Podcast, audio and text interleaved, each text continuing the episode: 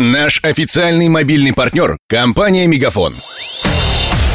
Патруль радио Ростова. На улицах города. Слушай прямо сейчас.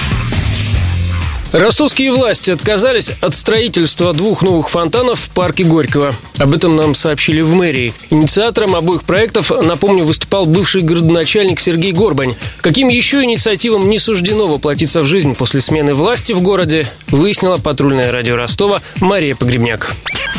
Предполагалось, что два новых фонтана будут музыкальными и похожими на тот, что на набережной. Один должен был появиться недалеко от памятника Ленину перед входом в парк Горького. Второй планировали напротив кинотеатра «Россия». Из-за этого даже готовы были передвинуть памятник Великой Октябрьской революции. О начале проектировки обоих фонтанов бывший сити-менеджер Сергей Горбань заявлял во время телепрограммы «Мой адрес Ростов-на-Дону» в минувшем мае. Мы в этом году сделаем реконструкцию, проекта реконструкции двух э, действующих фонтанов в парке Горького. И я дал поручение, мы до конца этого года сделаем проект сухого фонтана напротив кинотеатра России в парке. Э, Пушкинская, вот где кинотеатр Это такой России. фонтан, который активно общается с горожанами. Как это происходит, пусть в меньших э, размерах, на набережной? Ну, мы сделаем, Посмотрите, да, там же дети. Мы сделаем там э, с хороший- утра до ночи дети. хороший и тоже будем ну, как бы немножко оттягивать. Вообще парк Горького, наверное, один из самых тяжелых объектов, потому что там все наследство культурное.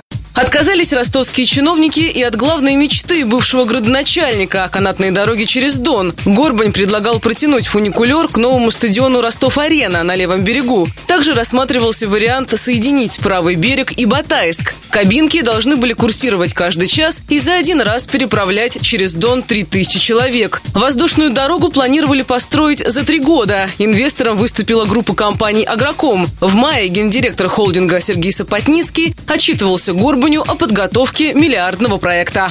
Сейчас на, на текущий момент идет э, проектирование, то есть мы присматриваемся, как, как этот проект, который предлагает город, можно реализовать, потому что, ну, в первую очередь, конечно, коммерческая организация, и э, то есть мы ищем варианты, как, как это сделать для того, чтобы Ну, этот проект Не, жил сам. же хорошо сделали. Сделали хорошо, сделали. По-моему, ваших вопросов боятся, Сергей Иванович, те, кто будет делать подвесную дорогу. Не будет в Ростове еще одного альтернативного средства передвижения – троллея. Это спуск по наклонным канатам в альпинистском снаряжении. Переправу предлагали проложить от смотровой площадки на Седово до пляжа на левом берегу. Планировалось, что троллей построят за три месяца. Цена вопроса – 3 миллиона рублей. Ожидал поддержки от властей предприниматель и автор идеи Дмитрий Каплин. Он надеялся, что троллей привлечет туристов. Система снаряжения состоит из ролика, который одевается сам сверху на и система, которую используют альпинисты, да, туристы, альпинисты. Его цепляют на точке старта, одевают ему снаряжение, рассказывают, инструктаж проводят, отпускают его, так сказать, в свободный полет. Во время полета он как бы ничего сам не может сделать, то есть он зацеплен за трос этим роликом, После смены главы города на пост директора зоопарка вернулась Наталья Серебрякова. Она управляла зоопарком с мая 2015 по январь этого года. Затем, по официальной версии, Серебрякова ушла на девятимесячный больничный. По нашей информации, чиновница оставила должность из-за разногласий с Горбанем. В октябре прошлого года бывший сити-менеджер возглавил совет попечителей зоопарка. Тогда же начали формировать концепцию питомника. На посвященных этому заседаниях Сергей Горбань делал упор на создание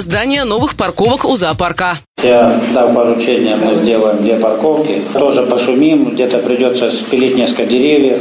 Парковку нельзя сделать без земли. Мы будем и эту ближнюю, которая с той стороны зоологической, залезем на территорию парка. Я думаю, мы там не совсем существенно, но увеличим. А второй ход мы там, конечно, надо максимально сделать.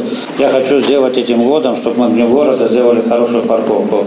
После ухода Горбани отказались власти и от строительства трамвайных путей с центра на Северный. Новую ветку хотели проложить по Ларина и Нагибина. Однако в целом от развития экотранспорта не отказываются. В конце ноября в Ростов доставят 16 низкопольных трамваев «Ситистар». Их, кстати, купили при бывшем градоначальнике.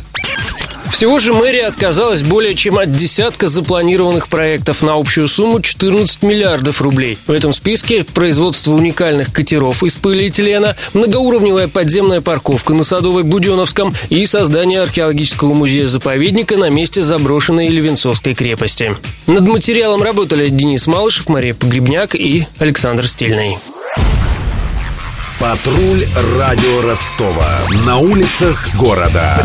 Прямо сейчас. Телефон горячей линии 220 0220. Наш официальный мобильный партнер – компания «Мегафон». Сегодня вы не ответили на три сделки и пропустили шесть входящих клиентов. Пожалуйста, оставайтесь на связи, даже если вы покинули офис и даже если у вас нет офиса. Не упускайте свои бизнес-возможности. Подключите услугу «Виртуальная АТС» и получайте прибыль с каждым входящим. Мегафон. Бизнес по-настоящему. Подробнее на b2b.мегафон.ру